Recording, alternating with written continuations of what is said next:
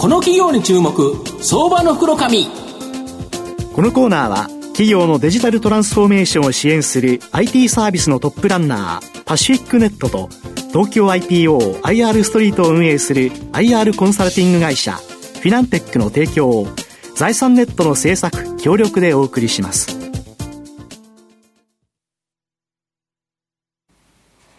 ここからは相場の福の神財産ネット企業調査部長、藤本信之さんとともにお送りいたします。藤本さん、こんにちは。毎度、相場の福の神こと、藤本でございます。まあ、藤本子供の頃からですね、機動戦士ガンダム大好きで、はい、最初の劇場版はですね、徹夜して初回上映に並んだぐらいですね、ファンなんですけど、ええまあ今日のご紹介させていただく会社は、その社長の名刺の裏を見るとですね、ガンダム君がいる会社という形でですね、はい、えー、ご紹介したいなと思います。。今日ご紹介させていただきますのが、証券コード7088、東証プライム上場、フォーラムエンジニアリング代表取締役社長、佐藤努さんにお越しいただいています。佐藤社長、よろしくお願いします。はい、藤本さん、ご無沙汰しております。よろしくお願いします。フォーラムエンジニアリングは東証プライムに上場しており、現在株価900飛び2円、1単位9万円少しで買えます。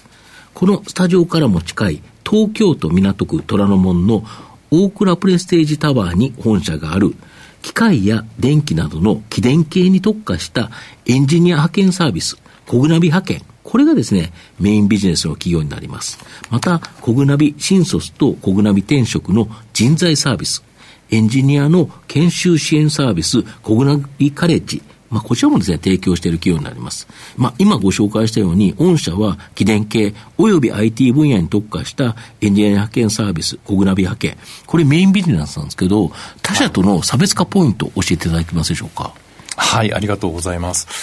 あのー、まず当社の主力のエンジニア派遣事業なんですが、あの新型コロナの影響で少し縮小はしたんですが、うん、あの今期は成長基調に戻ってきまして、うん、えー、完全に、えーと、成長に戻り始めました。なるほど。でもうすぐ期末ですが、うん、えーと、約派遣人数が4000名のところまで、はい、えー、回復してきています。で藤本さんおっしゃる通りですね、あのちょっと差別化と言いますと、あの技術のマッチングをしているんですが、うん、なるほど。8年前から、うん、えーと、AI、まあ、人工知能を使いまして、うん。えー、っと企業の依頼と、うん、それからエンジニアのスキルをこう自動的にスキルがつながるっていうことでマッチングする仕組みを作ってるんですね。で、この人工知能が実は17万語の技術単語を把握してまして、うん、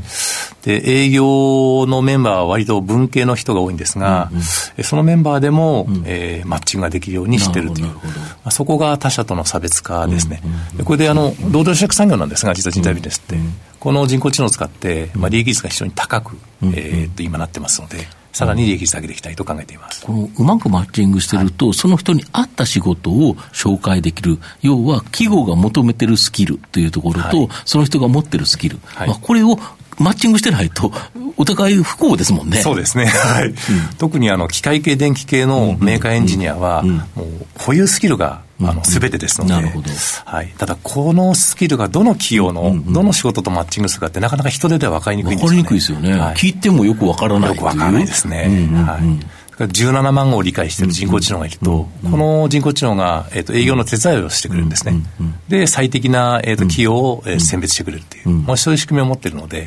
結構ここにお金をかけて作ってるんですが。なるほど。そうすると、企業の方もハッピーだし、実際に派遣される人にも非常にハッピーであると。ハッピーですね。はい。お互いが、あの、スキルのマッチングで仕事を見つけられるという。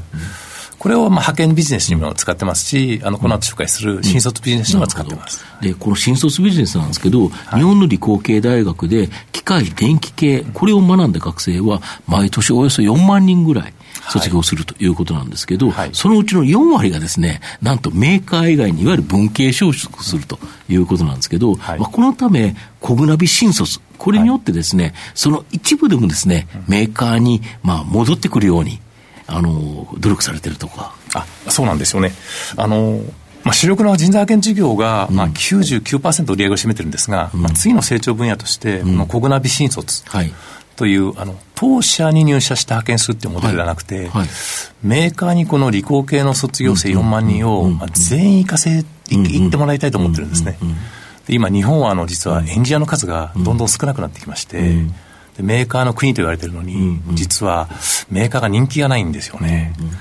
で、そういうことから、えー、学生の4万人の理系の卒業生が40%も文系の会社に行ってしまうんですよね。はい。で、これに人口が減少したのが拍車をかけて、もう日本のエンジニアの数がどんどん少なくなってるんですよ。うちの派遣の、まあ、人数を増やすことよりも先にですね、うん、このエンジニアの数を増やさないと、うん、多分日本の将来の、えーと、メーカーは、まあ、ある種危機になってしまう。ちょっと持たないと、はい、そういうことからあのまずは新卒理系全員をメーカーに就職できないかというサイトを作ったのが国ナビ新卒なんですね。で先ほど言ったの人工知能で、うん、あの実は履修科目を学ぶと、はいはいはい、あのメーカーの製品と結びつくんですよ。ですから、あの日本って勉強してもですね、うん。うん、何の仕事に就きたいか全く分からない国なんですが、うんうんうん、海外はもう違うんですけど、うんうん、履修科目、好きな履修科目と得意な履修科目を選ぶと、うんうん、例えば、まあ、自動車業界のどこに結びつくってことが分かるんですね。ですから志望動機がはっきりして、その企業に行ってほしいという、まあ、こういう仕組みを作ってます。逆に言うと、学生から言うと、はい、どの今まで学んだ知識が、どの会社で生かすことが一番できるのか、これが分かるっていうことですか？おっしゃるとりですね。これ便利ですよね。便利ですよね。これがないので、多分4割の人が文系に就職してしまうんですね。なるほど。はい、あと、御社、インドで新規事業をされるということなんですけど、はい、これ、概要とその見通し、教えていただけますでしょうか？はい、ありがとうございます。あの、国外の事業初めてなんですが、うん、あの、実はこの、コグナビ新卒というモデルを今、運営してますね。はい、で、これをインドの SRM 大学というところが、まあ、見に来まして、はい。で実はインドの学生の就職率はまだ40%なんですよ、はい。えー、日本は100%なんですが、うんうん、で学生をなんとか、うん、えーと、大きな会社に就職させたいっていうところがあって、うん、一緒にできないかっていう、まあ、依頼があってですね、でちょっとインドを見に行ったんですね、でそうしましたらちょうどメイクインインディアっていう、インドに製造業を広げようっていう動きが政府の施策としてありまして、こことちょっと合致するんで、多分10年後には中国を超える、うん、えーと、製造業の国になってるんじゃないか。ということで、ちょうどうちのエンジニアのマッチングモデルが、うん、えー、と海外で使えるんじゃないかと思って、うん、えー、進出を決めたんですね。なるほど。はい、だから向こうの会社と一緒に頑張るという感じですか？そうです。あの向こうの人を日本に持ってこいとか考えてなくて、うん、インドにこのマッチングモデルの、派遣業ではないんですね、マッチングモデルのサイトを、はい、提供していこうという、そういう考え方です。なるほど。でそれが6月にスタートします。なるほど、はい御社の今後の成長を引っ張るもの、改めて教えていただきたいんですが。はい。まずは、あの、まあ、基軸の人材派遣事業は、成長基調に戻りましたんで、うん、これは、えと、成長力を加速させたいと考えていますが、はい、ただ人口がやっぱり日本減りますのでね、うんまあ、そういう意味では新卒を全部メーカーに、うん、えー、と就職させたいという、うん、えー、国ナビ新卒のモデルは、利益率が高いんですね。なるほど。で、かつどこにもこのサイトはないんですよ。理工系学生とメーカー専門のサイトってないんですね。ここは次の成長路線でして、で中期的にはやっぱりインドですね、インドはあのマーケットが大きいですから、今から出ることによってあの学生の卒業生、理工系の卒業生が150万人いるんですよ。え、日本4万人 ?4 万人です。37倍です。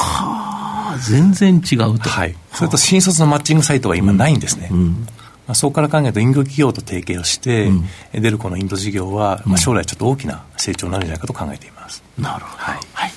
まあ、最後まとめさせていただきますと、フォーラムエンジニアリングは、コグナビブランドで、ものづくり日本、えー、機電系及び IT 分野に特化したエンジニア人材を供給している企業になります。メインのエンジニア派遣では、新卒と派遣だけでなく、新卒と転職にも注力しています。また、エンジニア人材がより活躍できるように人人事支援サービス、これもですね、提供しています。まあ、新型コロナショックによる一時的な業績悪化も改善してきており、まあ、新規事業の新卒とインド事業では大きな成長も期待できます。予想配当利回り5%余り、これをですね、もらいながら、じっくりと中長期投資で応援したい相場の黒髪のこの企業に注目銘柄になります。今日は証券コード7088東証プライム上場フォーラムエンジニアリング代表取締役社長佐藤勉さんにお越しいただきました。佐藤さんどうもありがとうございました。どうもありがとうございました。藤本さん、今日もありがとうございました。企業のデジタルトランスフォーメーションを支援する IT サービスのトップランナー、東証スタンダード証券コード3021パシフィックネットは、